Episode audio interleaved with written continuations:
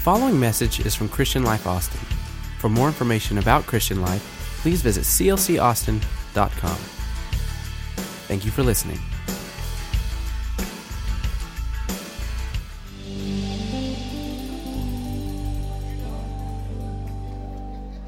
Remain standing just for a moment, please, please, please. I see you sitting down. We're going to do a little calisthenics here. Sit down, stand up, stand down, stand down.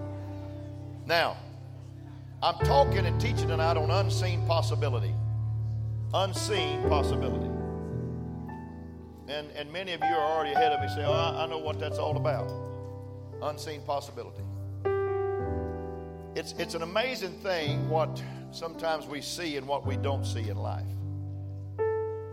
But before I get started, I got a little funny story. I heard about a lady that was having a, a heart surgery and she prayed to the Lord on that operating table. The Lord said, I'm gonna, I'm gonna, I'm gonna let you live 40 more years. And so she came out of the surgery just fine and went home and so she realized she had 40 more years. So she went back to the doctor and got a facelift and got a tummy tuck and got all that stuff. The rest of it, you know. And she walked out in the street and a car hit her and she got killed. Got to heaven. She said, Lord, you promised me 40 years. He said, You know, after all that, I didn't recognize you.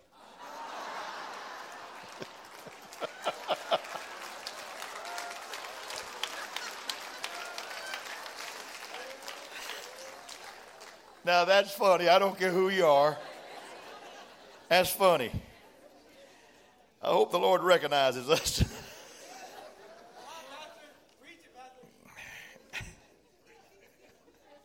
ain't preaching, son. I'll preach in a minute. That ain't preaching. I'm just talking to the church right now. That's a cute story. I wished I could say that was original, but it wasn't. John 1:46 said Nathanael said to him to Philip, "Can any good thing come out of Nazareth?" And Philip said to him, "Come and see." Come and see. Turn to somebody and say, I'm going to help the pastor. And I hope he's not boring. I hope he's not long. And you may be seated. God bless. God bless. I got some more funny stories, but I'll save them. Hey, uh, we're flying in a special speaker here Sunday. One fine lady is going to be speaking here at this church on Sunday, Mother's Day. And, moms, by the way, oh, we got some stuff for you mama's going to be taken care of this year. We got some stuff for you. We heard a little bit of heard a little bitterness last year. I'm teasing. when we gave away some of those green egg things for the men, and we didn't match that with the validity to the ladies. So this year, the men are going to get turtles, and you women are going to get some fine product. We're going to err on the side of you this, this, this, this Sunday. Patty Johnson, the First Lady, is going to be speaking here on Sunday, and I'm very happy. I'm very happy. In fact, last year, people were ready to vote her in when she got through speaking on Mother's Day. They said, Pastor, you can run on down the road. We'll take her. But we're a team, we're a package. And I'm so happy that she's my wife, and I'm so happy the life she lives is a life that I am very happy to call my wife. She's a dandy. She's real and she's genuine, and she is the same yesterday, today, and forever. There's a Hebrews 13 and 8 in her life. She's the same. She just, she changes not. And uh, what a joy to have a wife like that. You know, some people have wives that's, they're really angels. They're always up in the air harping about something. and then. And then some of you wives are married to men that can't put that crown that they want to wear over their head because there's too many horns sticking up. You know how it is. But it's good to have a good marriage. It's good to have a great marriage. I give honor to Dr. Al and Sister Norma for talking about marriage. A refreshment course that they gave the last six six weeks, as a seven week time, but it was a six week course because they took a week off. But I give honor to them. Let's clap for these people. They, I, I, we need to keep our marriages right ready and on point. The wedding march had just begun, and I stepped to the center of the stage. In the ministry, there's no moment as deeply moving as the start of a wedding march. It's just pretty deep, pretty moving. The groom took his place, followed by the best man at the front of the auditorium sanctuary. And down the aisle came the ushers, the bridesmaids. Then the church, into the church came the bride, beautiful, radiant, on the arm of her father. And as she moved slowly down the aisle, every eye was fixed on her. But at that moment, my thoughts were far, far away. I remember the day about a year, year and a half earlier when that young woman was crying in my study. She had blurted out that she could find no meaning in life and it wasn't worth even going on. She said through her tears, I haven't met a man who is husband, who has husband qualities. and so I tried to speak words of encouragement, and we prayed together, and she went on her way. That day, a year, year and a half ago, she saw no possibility of the unforeseen happiness and love that God would give her. Her mind was obsessed with loneliness, her mind was obsessed with sorrow. And now, a little over a year later, she was walking down an aisle to look with love into the face of a young man that would take her for the rest of her life as his bride. That's clapworthy. That's clapworthy. We are often we are often blind to the possibilities of unforeseen goodness. We really are. It's hard for us, any of us, to believe in unforeseen victories, unforeseen happiness, or joy. Many have no difficulty, especially in the day we're living in, believing the worst. And when there is talk of bad times, we solemnly believe that the end of the world is not far away. I remember back in 1988 when a man predicted that Jesus was coming in September of that year, I baptized more people in August than you could ever imagine because they believed that the Lord was about to come. But he didn't. Then I remember in 2012 by the Mayan calendar that the Lord was going to come before a certain date in September, which is the Feast of Trumpets. But the Lord did not come. When a youth rebellion is discussed, we're blind to the possibilities of the countless young people, men and women who are seeking a better life and a better world, even in the midst of a revolt and people that are doing the wrong thing. I greeted hundreds of young people at the door tonight, going to a class upstairs because it's friend night.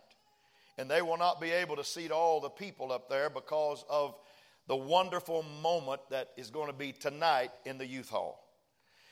We have no difficulty feeling cynical in the presence of a man who has been successful and we sneer, but look at what and how he got the way that he got. Or when someone is in a position of leadership, they fail, we quickly shake our heads and say, I guess we don't know the half of it. See, it's human. It's human nature that we constantly think of the unforeseen evil and forget the unforeseen good in life. It is a mind message tonight. It's time to renew your mind and transform it. Amen. It was so in the time of Jesus. When Jesus left the village of Nazareth to begin a public ministry, great crowds followed him, folks. Multitudes on every hand the old, the young, the rich, the poor, the wise, the ignorant, the weak, the helpless, the bold, the brave, the people that needed touches, the people that needed victory, the people that needed salvation, men of all classes, all walks of life went after this man from Nazareth. And when his voice was lifted in teachings that were unmatched by any voice in history, they listened with eager anticipation, for they said, Never a man spake like this man. And when his hands reached out to touch those that were sick, there was healing power. He turned lives around just that quick. And all who came in contact with this man loved this man. And then came the inevitable question Who is this man? Who are his people? Where did he come from? What's his background? What do we know about him? We're told in Nazareth there was a quick sneer, and they said, Can any good thing come out of Nazareth? For you see, Nazareth wasn't much.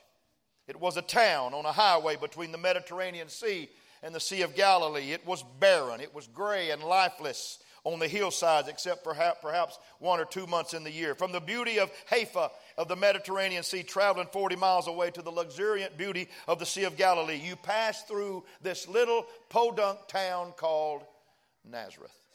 You hurried through it. It was an ugly city. and their accent was despised. They were not a loved people. It was rumored that revolutionaries and outlaws came out of Nazareth. It was scorned as a city which had no influence, and people avoided Nazareth and did not want to be contaminated by this city called Nazareth. But it was this city that Jesus came from. No one of the crowds asked, Can any good thing come out of Nazareth? Yet, folks, many good things, can you say amen? Many good things came out of Nazareth. There was a prophet that called Nazareth home. His name was Elijah. Elijah lived in Nazareth and did great works from there. There was another man named Jonah who went to a place called Nineveh that came to challenge the entire world with his new missionary zeal. He came from Nazareth. And oh, yes, there was a one young woman named Mary, Mary, who bearing a child walked and rode 60 miles from her home, Nazareth, to a village in Bethlehem to pay taxes because somebody had made a decree and she gave birth in a barn. And she returned to Nazareth to bring up a baby boy. And he was to grow to manhood and to have power for all mankind. Many things out of Nazareth, which indicated that what one could see wasn't enough to explain what was there by the power of God. It's amazing what Popeye becomes when he eats spinach. It's amazing what Brutus becomes when he sees Popeye eat that spinach. It's amazing what happens when the presence and the power of God comes on just normal, normal people.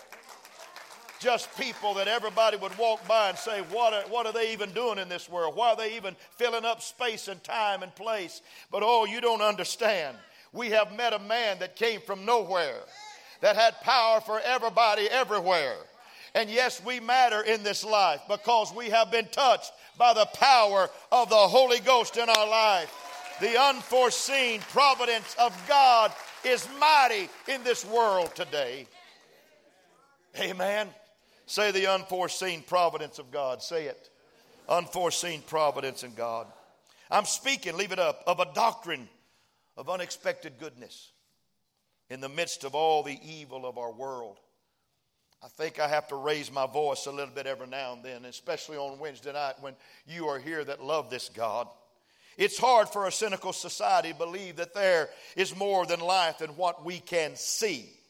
It's hard for an unbelieving world to think that there is any possibility of change beyond the measures in test tubes and in the process of, of, of, arithmetic and physics. And it's difficult for some to understand that there is something more to life than what we can measure. Many centuries ago, there were 10 brothers. They were leaders among the people, influential in their community. And they had a younger brother by the name of Joseph. And one day they were with their flocks at Dothan on a farm far away from home. And Joseph came over the hillside toward them. Toward them, and when they saw him, they, they cried with scorn, Behold, the dreamer cometh. So they dismissed him. They sold him out. But when all their struggling had resulted in starvation, it was the dreamer. It was the unforeseen beyond, beyond anything they could imagine, which saved their homes and their families. And I declare to you right now that even when they came into his presence, See, people that don't understand dreaming cannot even recognize dreaming, even later when dreaming is on the throne, unless dreaming identifies itself to them. I'm here to declare to you right now that there is a church in Austin, Texas. There is a place in Austin, Texas that is not going to be beguiled by the evil of this world that everybody sees. But we are dreaming of something greater than you could ever imagine. And you may not recognize it now, but stay tuned. Joseph is being born in this church, and revival is coming to this place. I will preach it till the breath draws out of my body. I will tell it and tell it and tell it. See, arguments still exist as to heredity or environment is more influential in the development of a life. Is it blood or is it environment? Some psychologists have said, after all, it's the blood that counts. Give me the right genes and I'll show you a genius. I hear the environmental proponents say that the only real influence upon a growing child is environment. a place where he grows up. Yet, we're aware that there is more in many human lives than neither heredity nor environment can explain. On the negative side, a child may be born to good parents, have a good education, have a great environment, and yet make a failure in life. On the other hand, out of an unfortunate, tragic situation, some children rise up to godliness and dedication and to worthy service for all humanity. For I will say it neither heredity nor environment can explain the potential for good which lies within the hearts of men and women today. Put your hand on your chest and say, This didn't get here by the Big Bang Theory. This didn't get here by evolution. This got here by the hand of God. When He formed me out of the dust and breathed into me the breath of life. And there's something in me that is greater than anything around me.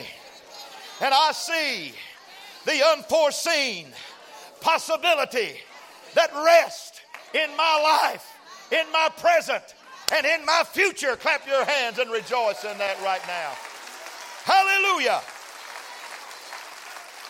And that's that's the glory and the joy that only it can bring when you sense that you are something special, even though people don't see what you feel and what you see in your life. This is the romance of life, the glory of the unforeseen. There is more goodness, more potential at heart of things than what we all dream. My daddy told me when I first started preaching, he said, Son, be kind to everybody because men that are 95% good have 5% bad in them. And men that are 95% bad have 5% good in them. And it's not your job to find the bad, it's your job to preach to the good, to bring it out of them. So I preach tonight. I'm planting something in you. It's planting season. Amen. I'm planting something in you. And I want something to germinate in your spirit. I want something to come out of you. I want something to grow in dimensions and grandeur and glory because God did not create junk. He didn't create something that's going to make a mess. He created something that's going to inherit eternal life. And what He has for us is not temporal, it's eternal. And I'm shouting on the platform right now because I can see what the world can't see. I can see what the world is saying is pitiful. I can see glory coming out of it. I can see hallelujahs coming out of it. I can see victories coming out of it. I can see healings coming out of it because what the devil thought was bad, God made good. And what the enemy thought was going to put me under, God's going to take me over. And what the world thought was going to crash me down, I'm going to lift up and rise like the phoenix. I will see the salvation of the Lord in my life. Woo! Hallelujah. I will see it. I will see it. I will see it. I will see it. Amen.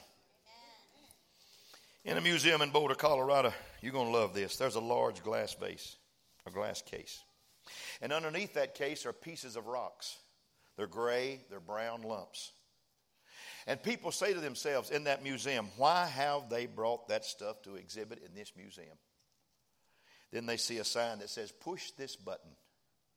And you push that button, and when you do, an ultraviolet light comes on, and those brown and gray stones are transformed into a myriad of what seems like shining diamonds.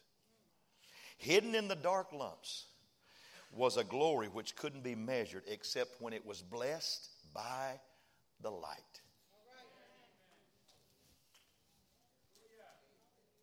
Somebody needs to turn the light on in your life. They that have walked in darkness have seen a great, great light. He is our day star, Luke chapter 1. He's not just a night star, He's our day star. And I'm glad to tell you that the light is shining on this church, and the light is shining on you individually. And the light is shining on this platform, and the light is shining in our children's classes, and the light is shining among our young people, and the light is shining. And when I tell you what the world sees as cold and gray and brown lumps of nothing, we have flicked the light on and see a shine, a vessel that is giving God glory and honor and praise. And I think it's important, imperative that we hear it every time we come to church that what we do matters in this house how our light shines matters out there. The Bible said, You're the light of the world, a city set on a hill that cannot be hid. Somebody turn the light on in your life. Let the light shine in your life and let the unforeseen possibilities glow in your spirit. Amen. Well, well, well, well, well, settle down, Pastor. The glory of the unforeseen frequently enters and transforms many of the crises in our life. When the ultimate has happened and the worst that could possibly come has occurred out of darkness, the providence of God is at work and we find a secure hope. See, there is a triumph, folks, in the midst of what seems to be disaster at the moment. Crucifixion Day. Let's talk about it. I know Easter's just passed, but Jesus carried a cross, his own cross. But on that mile, on that road, on that, on that, on that, on that road to, the, to, the, to Calvary from Pilate's judgment hall. He fell under the weight of it. And it says in the scripture, they laid hold of one Simon of Cyrene and forced him to carry his cross. When Simon of Cyrene was forced to carry the cross, nothing was more degrading. Hostile crowds, they scorned. Carrying a felon's cross, charged with the worst. He was going to die. Jesus was going to die on that cross. Yet 30 years later, out of degradation and humiliation of that moment, something happened in the life of Simon the Cyrene. When the author is listing great Christians in the book of Romans, chapter 16, Paul says, Simon of Cyrene, the father of Rufus and the father of Alexander. Those were great leaders in the church in Rome. What some people saw as a degrading thing in the man's life produced something that the world could not see 30 years later. A boy named Rufus, whose name means red. Maybe it's because he saw so much red blood and a boy named Alexander who meant man defender. He couldn't carry his cross, so I'll carry his cross. And I'll name my kids after what I did 30 years ago because I'm not ashamed of it. What unforeseen glory lies between the two verses within this brief space of a few years in the New Testament is uncanny. And some of you need to understand what lies in the now and the future distant of your children and what is coming down the road is only a matter of time because God Almighty has His hand on you and He has His hand on your children. And God is going to touch you to bless your children, and your children are going to bless their children, and their children are going to bless their children because God has something special. It may seem heavy right now, it may seem like a load right now, but hang on Keep carrying the cross. Something's going to happen in your life that's going to bring glory to the kingdom of God. It's what I call unforeseen possibilities. Woo! Hallelujah. Anybody want to rejoice with me right now? Anybody? Anybody want to rejoice with me?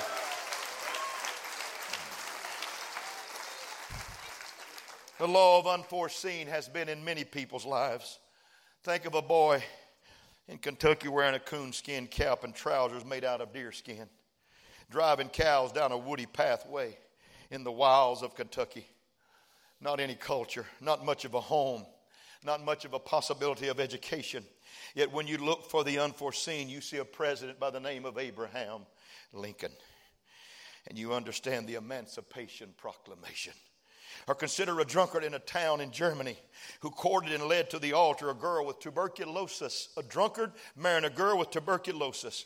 And people in the village shook their heads and said, What a pity, they murmured. Nothing will come out of that family, but a baby was born to those parents. His name, Ludwig Beethoven. Blown away by the magnificent, I recognize that the unforeseen with God's power is beyond human measure.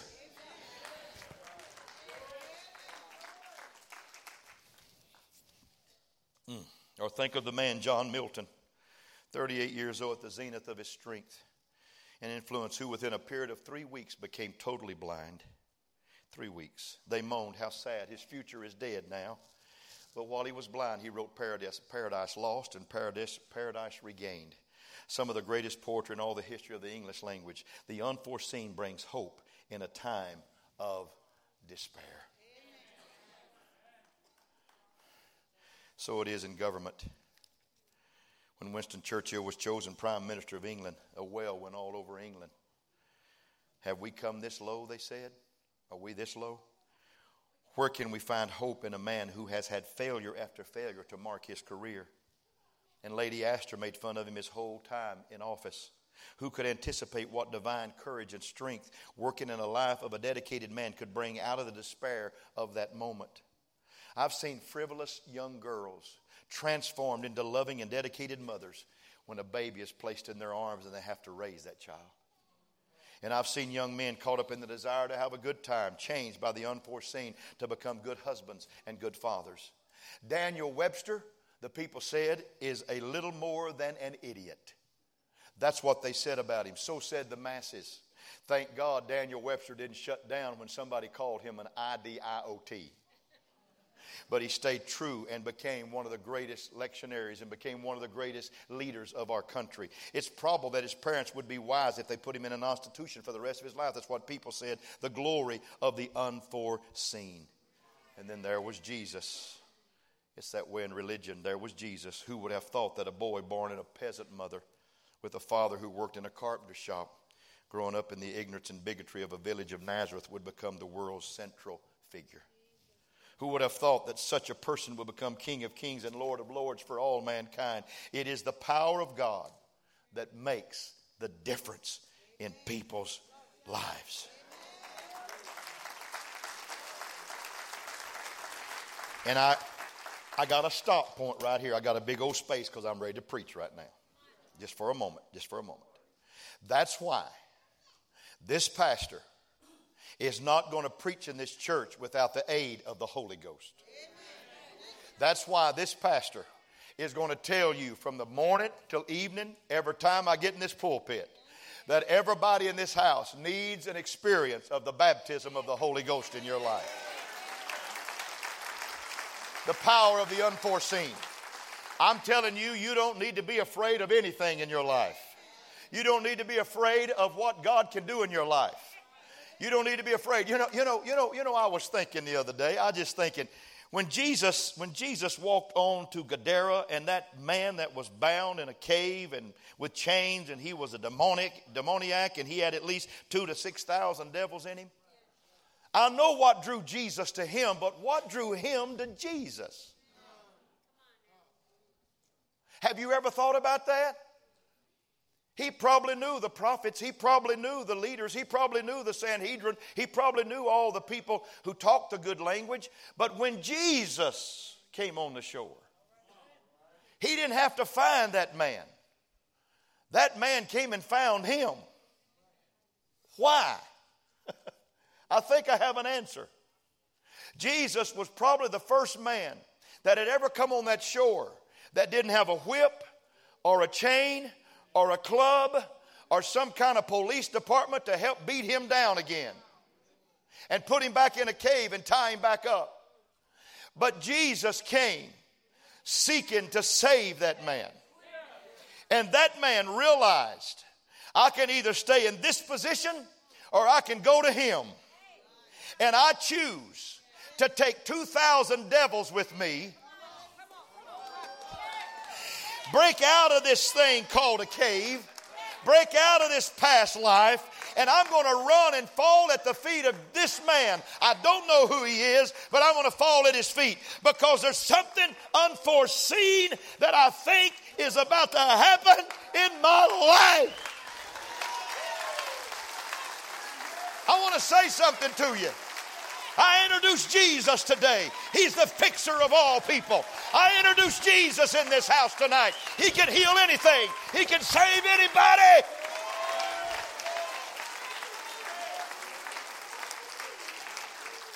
But here's my question why? You're sitting over here And alcohol's driving you crazy. And it's driving you nuts.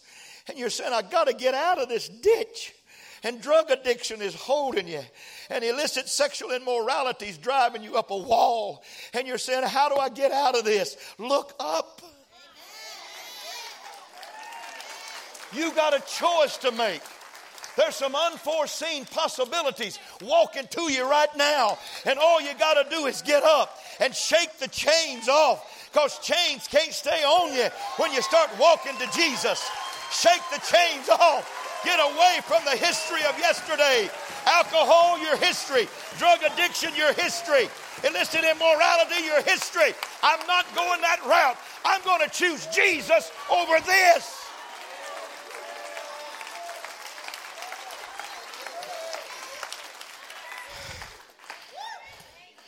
All hail the power of Jesus' name.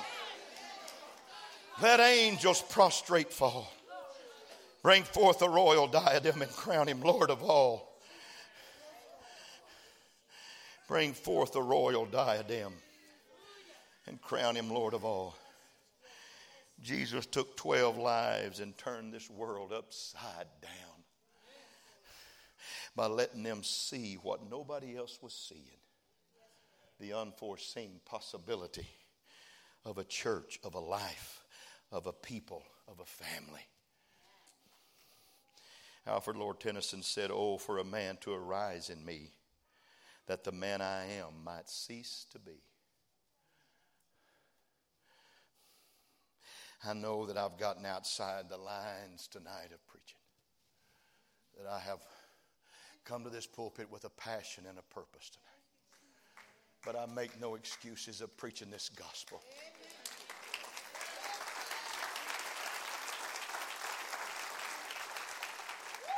Because a man walking on the Damascus Road one day with letters in his pocket to persecute the Christians was knocked down off his horse and he looked up and said, Who are you, Lord? He said, I'm Jesus, whom thou persecutest.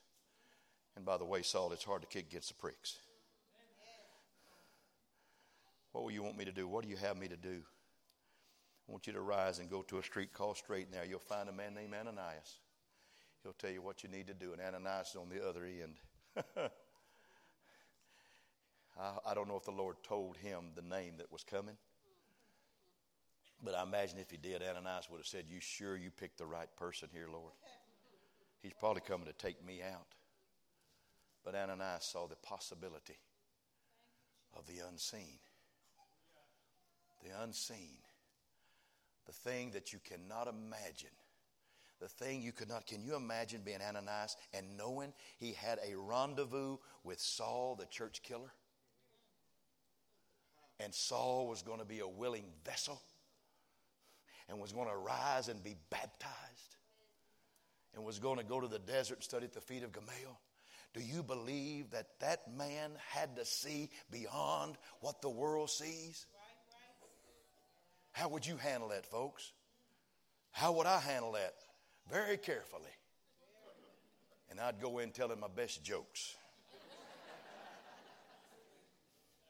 But somebody turned this world upside down. And we don't preach about him a whole lot, but his name was Ananias. Yes, sir. You'll find a man there, and he'll give you words by which you can be saved.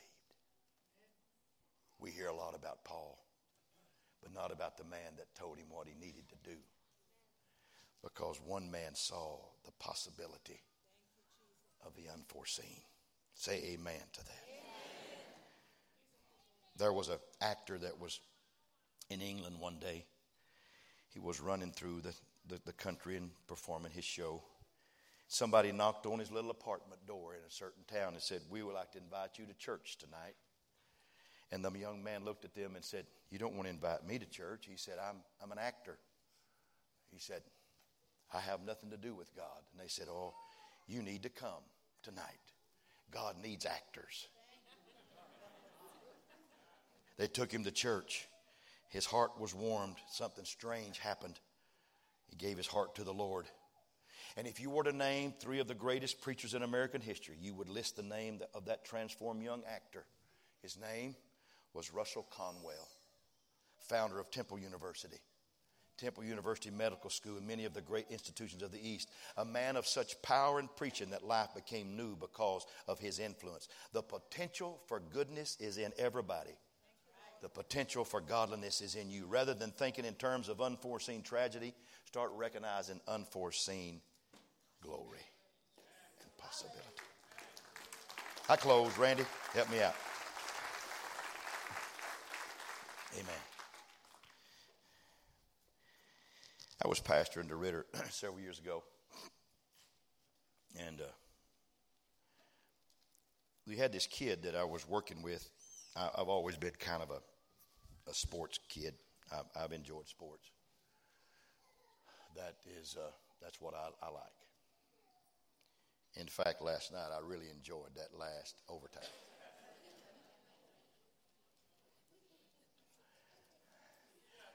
Brother Manu. Ginobili. But we had this kid in, in, in the school there, and the school had produced a lot of great basketball talent. And there was a kid there named Danny. I won't tell you his last name, but Danny. Danny was a, Danny was a great kid. And he came out of, a, out, of, out of a different culture, a whole different culture. And he came into the church and received the Holy Ghost. He was born again, baptized, received the Holy Ghost. And I just thought, boy, I've got me an All American. He was first team All State basketball. And I thought, I've got me, I got me a kid here. I got me a boy that I'm going to mentor, I'm going to train. Wow, he's going to rock and sock. And I'm going to say, yeah, I found him. I was a lot younger then. But Danny didn't make it. Danny didn't survive. The world was too big and he didn't see what he needed to see. He saw what he wanted to see, not what he needed to see. And Danny lost his way. And then one day there was another long legged kid came in that church. He was his brother. Was an all district player, but not all state. Had great talent, great ability, but not nothing like Danny. And that boy came in, and one night at a quiet altar, he found Jesus and received the Holy Ghost. Everybody just said, Way to go, son. His name was Jimmy. Way to go, son. Way to go. We're glad to have you. And nobody paid much attention. They should have. They should have. Because what Danny left at the altar, Jimmy must have picked up. Hmm. Hmm. What Esau walked away from, Jacob picked up, didn't he? and Jimmy picked it up. And I could take you to the state of Georgia today and to a certain town, and there's a boy named Jimmy that's pastoring a large church there. But there were people, because of one boy's excellence in sports and an all state first team, and they saw glory and grandeur, they forgot that there was another kid over here that had something in his spirit that hell couldn't stomp out. And today he's a pastor. And he's leading a great church to heaven. And he's solid and he's stable and he's worthy of a whole honor. Because sometimes it's the unforeseen possibilities that we just don't grasp. But God sees it all. And there are people in this house right now, right now, that God is seeing where you are and seeing you in your situation, and you saying, God, all I see is tragedy and grief, and all I see is pain and hurt. But God says, if you'll just come to me. Just start walking toward me. Just come on, come on, come on. Let's have this relationship. Come on. Things will start falling off of you. And you'll start picking up some things that you never thought you'd pick up in your life, like grace and mercy and glory and honor and dominion and power and strength and a few hallelujahs along the way. what a joy. Would you stand? You're a wonderful people, and I love you. Would you stand all over the house? Receive the word by the hand clap of appreciation.